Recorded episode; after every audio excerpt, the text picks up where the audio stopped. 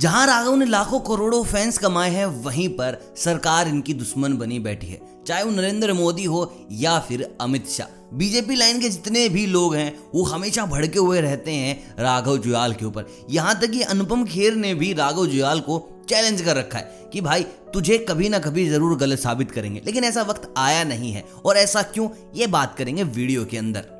उससे पहले आप मुझे कमेंट करके बताओ कि भाई आप कितना एग्री करते हैं राघव की स्टेटमेंट के ऊपर, जितनी भी उसने गवर्नमेंट के ऊपर दी है। और हम चलते हैं हमारी वीडियो की ओर। देखिए, सबसे पहले मैं आपको बता दूँ, राघव का सबसे पहला गुस्सा कब आया था और क्यों आया था? ये तो आपको पता ही होगा कि राघव रेसिज्म और डिस्क्रिमिनेशन के अगेंस्ट है कम्प्लीटली और जब एक स्टेटमेंट आई थी कि जो नॉन इंडियन है, जो मुस्लिम है, उनको अपने डॉक्यूमेंट्स दिखाने पड़ेंगे, इस बात को लेकर राघव जाल बहुत ज़्यादा गुस्सा हो गए थे उन्होंने यहाँ तक ये भी कह दिया था कि सबसे पहले देश से इन दो लोगों को निकालो जो ऐसे कानून बना रहे हैं। इंडिया एक सेकुलर कंट्री है तो उस चीज़ की अवहेलना ना करी जाए। दोस्तों राघव बॉलीवुड के एकमात्र ऐसे सितारे हैं जो इन चीज़ों पर खुलकर विचार व्यक्त करते हैं, क्योंकि जितने भी और आपको दिखेंगे, सबके सब डिप्लोमेटिक आंसर देने को वाले मिलेंगे।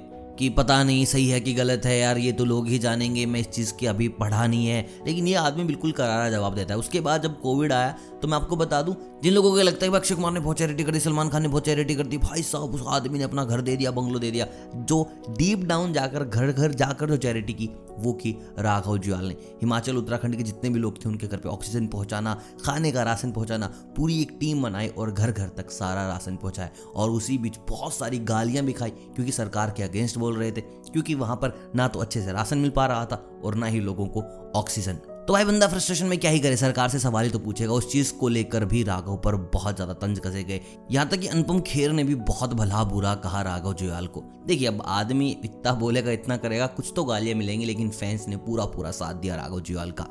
अब ये आदमी बिल्कुल बागी हो चुका है सरकार के हर एक कानून पर। जो भी उसको लगता है कि यार ये नहीं होना चाहिए, इंसानियत के खिलाफ है हिंदुस्तान के खिलाफ है ये भाई बिल्कुल सीना चौड़ा करके खड़ा होता है और वहीं अमित शाह हो, मोदी हो, पूरी बीजेपी पार्टी हो, भाई इनको घेरे रहती है, कहीं ना कहीं। जहाँ भी पहुँचता है, लोग पहुँच जाते हैं अगेंस्ट में नारे लगाने के लिए। लेकिन यार, अच्छी चीज़ ये है, लोग वहीं खड़े रहते हैं जो इनको सच्चे दिल से प्यार, मोहब्बत करते हैं, उनसे ज़्यादा आवाज़ में राघव को सपोर्ट करने के लिए। तो यार, सपोर्ट ऐसे ही बनाए रखना, अगर आपको लगता है कि यार ऐसे सरकार का आलोचना करना गलत है तो एक बार राघव के सारे मुद्दे पढ़ लीजिए, आपको समझ आएगा क्या हो रहा है। लेकिन भाई, ये तो चल रहा है गवर्नमेंट वर्सेस राघव। अब देखते इसमें कौन जीतता है, कौन हारता है। लेकिन यार, अब राघव को तुम क्या ही हराओगे? जितने इसकी सपोर्ट में बंदे हैं, क्या पता अगला उत्तराखंड का सीएम भाई बन जाए। कमेंट करके बताओ, क्या राघव को पॉलिटिक्स में आना चाहिए या नहीं? और तीसरा मुद्दा जिसके ऊपर बहुत बड़ा बवाल था, वो था सुशांत सिंह राजपूत का, रिया चक्रवर्ती का। जिस तरीके से न्यूज़ वालों की राघव ने बजाई आई डोंट थिंक सो पहले कभी ऐसा हुआ होगा। सबसे ज़्यादा आग बोला सुशांत सिंह राजपूत की मौत पर थे, क्योंकि भाई पूरी की पूरी सरकार थी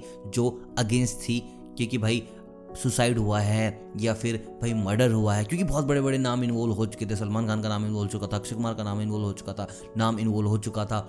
ठाकरे का नाम इन्वॉल्व हो चुका था सूरज पंचोली का नाम इन्वॉल्व हो चुका था और भी बड़े सितारों का। लेकिन राघव अकेले खड़े रहे। महाराष्ट्र गवर्नमेंट से टक्कर ली पूरी सेंट्रल गवर्नमेंट से टक्कर ली और आज भी उसी मुद्दे के ऊपर खड़े हैं। तो भाई देखते हैं अब राघव अपने इस एटीट्यूड से कितनी दूर जा, जा पाते हैं और कितनी दूर नहीं। भाई राघव की इस एटीट्यूड को पसंद करते हो तो राघव के लिए इस वीडियो पर लाइक बनता है और कमेंट करके बताओ कि आप राघव को सपोर्ट करते हो या नहीं। बाकी मिलता हूँ बहुत जल्द। तब तक वीडियो को लाइक करें, चैनल को कर ले सब्सक्राइब ऐसी अपडेट्स के लिए मिलता हूँ बहुत जल्द। बेल आइकन दबा के रखें।